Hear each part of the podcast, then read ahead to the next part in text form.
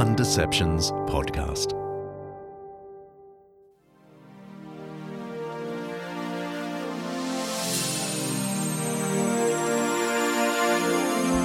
We are in for a shrinking population, and coupled with that, a shrinking economy, a shrinking tax base, a shrinking lifestyle.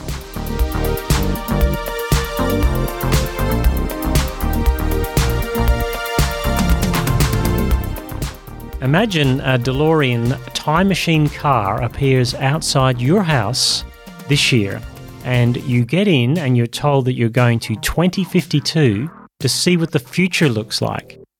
You arrive and you see what it actually looks like 30 years from now. Do you want that future? What would you do to get there or to get away from that future? That's what we're going to find out.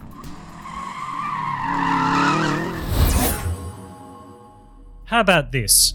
I can't really remember when I last had any hope. And I certainly can't remember when anyone else did either. Because really, since women stopped being able to have babies, what's left to hope for?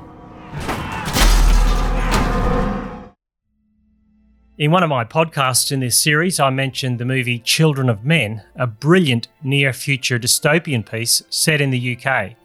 And in the movie, humans are no longer able to procreate. The last child is born on the planet, and then that's it. Confusion turns to despair, turns to anger, then turns to societal collapse. A whole nation unable to have children, a whole world.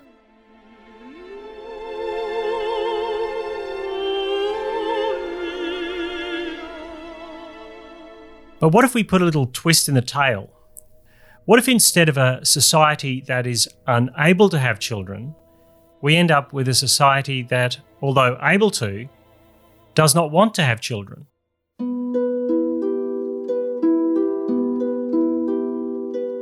Now, a caveat this is not a podcast about those unable to have children, nor is it a podcast about some sort of have 10 children, live in the hills behind a chain fence.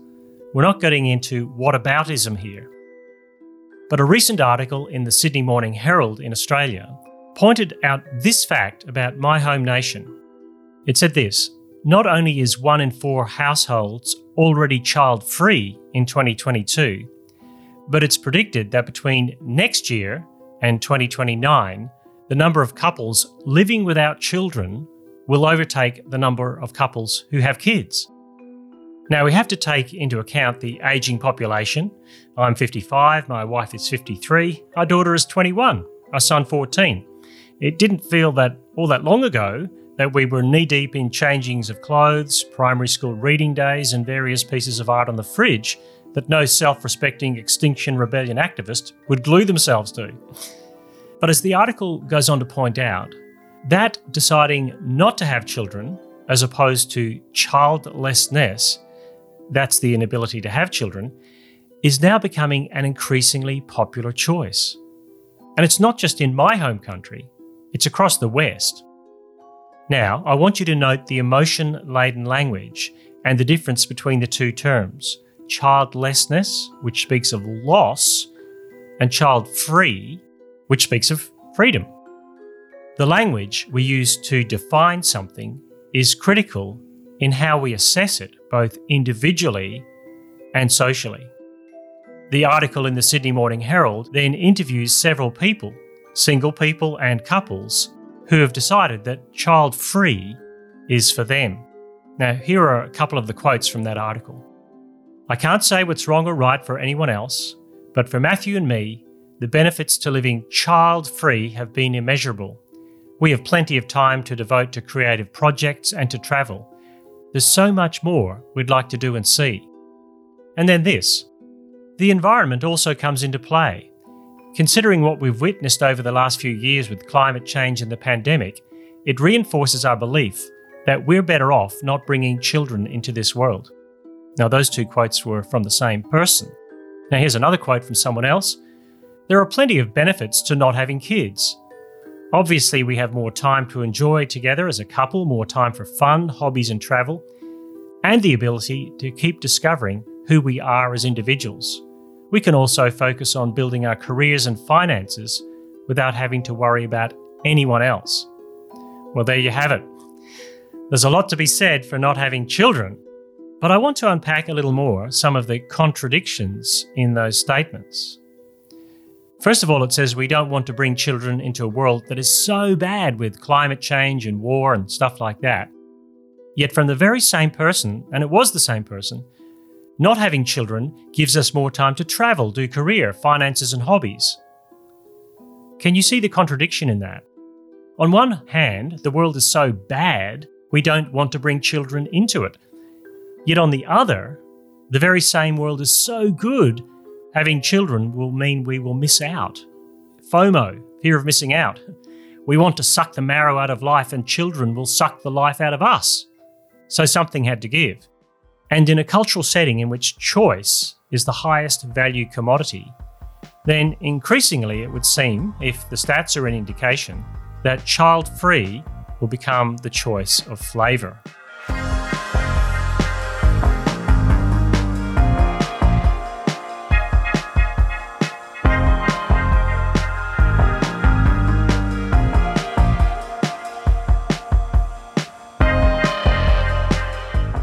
So, where's it all headed? The first thing I'd say is this the child free option has come at a time of great cultural turmoil. It sort of makes me think of the imaginary thanks but no thanks rejection letter that the publishing company sent to Charles Dickens when he posted them a copy of A Tale of Two Cities. And all on the strength of its opening line It was the worst of times, it was the best of times. You can imagine the letter. Come on, Mr. Dickens. Is it the best of times or is it the worst of times? It can't possibly be both. It's funny, but at the very least, this tells me that there's a lack of coherence to where we're heading culturally. But funny story aside, Dickens set his novel at the outset of the French Revolution. And here's the opening paragraph in full It was the best of times, it was the worst of times, it was the age of wisdom, it was the age of foolishness. It was the epoch of belief. It was the epoch of incredulity. It was the season of light. It was the season of darkness. It was the spring of hope. It was the winter of despair. We had everything before us. We had nothing before us. We were all going directly to heaven. We were all going directly the other way. Now, does that sound familiar? That sense of turmoil, the one that captured Dickens' age, because it captures ours too, doesn't it? We are in a period of cultural upheaval. Part of the child free move is a batten down the hatches in a best of times, worst of times era. Let's see where this thing goes. Now, the classic song, Life in Wartime by Talking Heads, speaks of a torturous future and it contains these lines This ain't no party, this ain't no disco, this ain't no fooling around. No time for dancing or lovey dovey, I ain't got time for that now.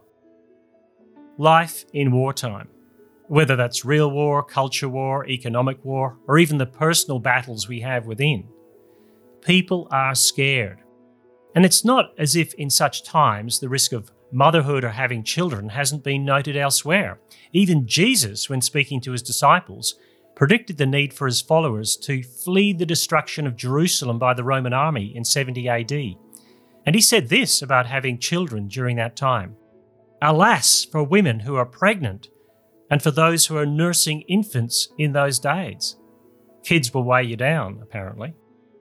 And they will, actually. That's been my experience, our experience. My wife and I have juggled life in the wartime trenches of everyday life. We've swapped roles as full time carer several times. And when it comes to home duties, we're pretty much a 50 50 split and yet it's still hard. Yet this seems more, doesn't it, at the moment? Having children seems, well, not just annoying or getting in the way, but dangerous in these days. And sometimes, quite literally, described as dangerous. I was reading an article in the New York Times about child free life, and as usual, I read the comments to see what people really think. And I was struck often by this line. It was said several times having a child is dangerous. They meant the birthing process. The physical act of having a child is dangerous to one's health. And it was said so often, I assumed it was assumed. assumed by people, many in New York, and many others who have the wherewithal and cultural nous to make that statement in the New York Times. Now, listen the safest place to have a child anywhere in the world, any time in the world, would surely have to be a modern city such as New York. But there it was. Having a child in the modern world doesn't simply threaten your lifestyle, but your very life. Now, contrast this with what's going on around the world. Contrast this with the work of an organisation such as Love Mercy Foundation in Uganda, headed up by Australian Olympic runner Eloise Wellings and Uganda's former Olympic captain Julius Achon. Now, I thoroughly recommend their work, and you can check them out at lovemercyfoundation.org. But one of their projects is the construction and staffing of safe maternity wards in northern Uganda, where the cost of having a child could actually be your life. And you know what? Women in that setting have far less choice about having children. Yet, conversely, far less desire not to have children, to be child free, and far more need to do so also for all sorts of cultural, community, religious, and economic reasons, and power disparities as well. Childlessness is perhaps a problem in Uganda, not so much child freeness. Not when travel plans are non existent in places like Uganda and careers are about getting back to work in the field the day after you've given birth. And then you need to raise a family in order to continue the family farm, for example. The second observation I'd make is this child freeness is a demographic time bomb. If in 2029 half of households in Australia are child free, then rest assured of this we are in for a shrinking population. And coupled with that, a shrinking economy, a shrinking tax base, a shrinking lifestyle. We'll end up with child free couples for whom the first two thirds of life might be fulfilling, but the last third, well, that could get a bit complex. A nation such as China once espoused a one child policy to cure population growth and policed it brutally. But there were unforeseen consequences, an ageing population being just one of them. And it led to China uh, doing the equivalent to trying to balance the pH level of a swimming pool water, tinkering with a policy, trying to get it right here and then damping it down there and raising it up somewhere else. A former Treasurer of Australia, Peter Costello, said that families should be encouraged to have two children for themselves and, in his words, one for Australia. In other words, we're not replacing ourselves as a nation. And uh, for some, that's seen as environmental heaven, yet for others, societal hell. It's really a case of name your poison. The third observation is this the future in the West may not be as secular as either you fear or hope. Why's that? Here's why. Because religious communities, by and large, have much bigger families and ethnic minority religious families more so again. The future of the West might be religious, more religious than now, especially if demographics is any indication. There's a view among secular thinkers that given a generation or two, even those who come as migrants, and if they're religious, will just sort of smooth into a much more Western way of thinking. Now, that's a very arrogant thing to think, because it insinuates that people will see the obvious superiority of Western thinking once they're living in the West. But that hasn't been the case. Religious families who migrate to the West are often shocked at the lack of familial safety net, the lack of community, and the godlessness of the host community. Now, my experience of getting into an Uber in any major Western city is that young Muslim or Hindu drivers are perplexed by the atomized lives lived by Westerners. Now, granted, this might tail off over time, but here's the kicker. Among my Western friends, those with the most children, by far, are religious people. And not just religious people in country towns, but religious people in inner urban areas young church folk who are white collar. I recently attended a religious dedication service at our local church near the city. Uh, it's in the highest progressive green voting ward in the state, and it meets in a, a local bowling club. It's a, it's a great place. And you know what? It was awash with children, young children, young couples in their early 30s, many mixed race couples with two, three, four children already. And culturally, Many of them tick the boxes of the child free, They live in the same types of areas, they deal with the same stresses and strains. They are modern people. Both within the couple have good careers, they're juggling life, but this time they're doing it with a whole lot of kids, and they're quite young. And the spread of children is uneven, you see. Religiously observant people, though increasingly a minority in the West, seem to be having many more children. Oh, and there's another group of people having more children in the West too the working class, those down the socio-economic food chain. I mean, the solid mums and dads from the local primary school in my former suburb. Dads worked on the mines, mums packed shelves at the grocery store three nights a week. There was no missed career opportunity in the law firm in her mind. And they also had many more children than the average secular person who was higher up the socio-economic food chain. Four, sometimes five children. Primary school ended up being a 15 year stint for them. Now, they weren't churchgoers, but they were happy to send their kids to a local youth group. Which leads me to my fourth observation. Perhaps it's contentious, but it seems to fit a pattern, and it's this the more children you have, the more religious it's likely that you will become. Now, did you get that?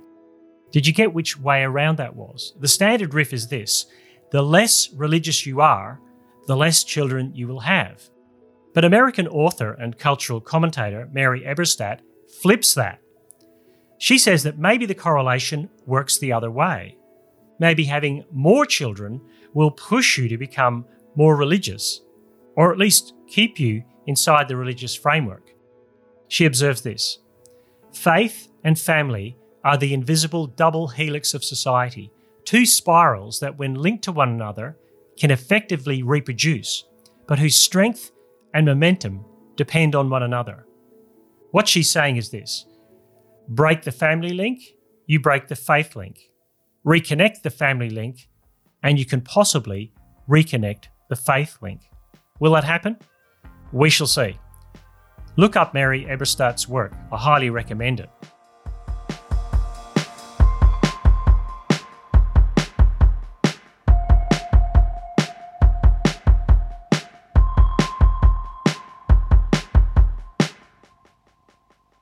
So, what can we do about this? Well, apart from not rushing to judge people who are child free, it's worth exploring some of the drivers behind the stated decisions. Why, for instance, do faith communities, even made up of people who are very much the same culturally and sociologically as their secular counterparts, why do they have more children?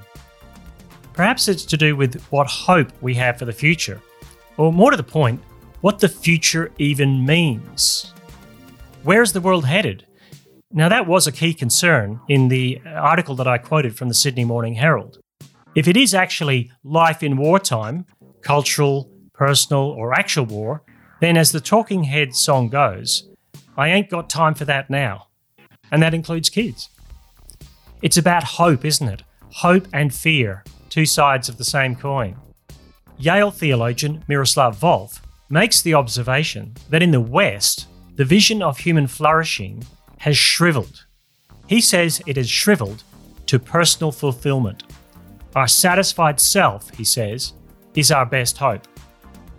Maybe, just maybe, faith communities, especially those with a belief in not just a vague afterlife, but an embodied new creation, such as the Bible teaches, maybe they're not putting all of their literal eggs in the now basket. A vast gulf exists between the surface similarities between those who are secular and those who are religious, even living in the same place. Similarities such as education, income, location, those things mask a huge difference in where people's hopes lie. If the Christian belief in a new creation where all the bad is done away with means anything, it means this FOMO, the fear of missing out on the good stuff, is completely taken out of the equation. Having children does mean you will miss out on some stuff. Lots of stuff, in fact. Not just unbroken sleep. You will miss out on lots of stuff that our culture values higher than having loads of kids. But what if? What if what is coming beyond this age, beyond the actual cultural and personal wars in the trenches of our adult lives, is a far better world than we could possibly imagine. What if it's definitely better than the fractured and tenuous world that we're bringing our kids into now? If it is, then it kind of makes sense to bring as many people with you as you can into that future. Or to build on what the former Treasurer of Australia said, perhaps having two kids for yourself and one for the Australia that is yet to come in the new creation is the kind of liberty that the child free can only dream of.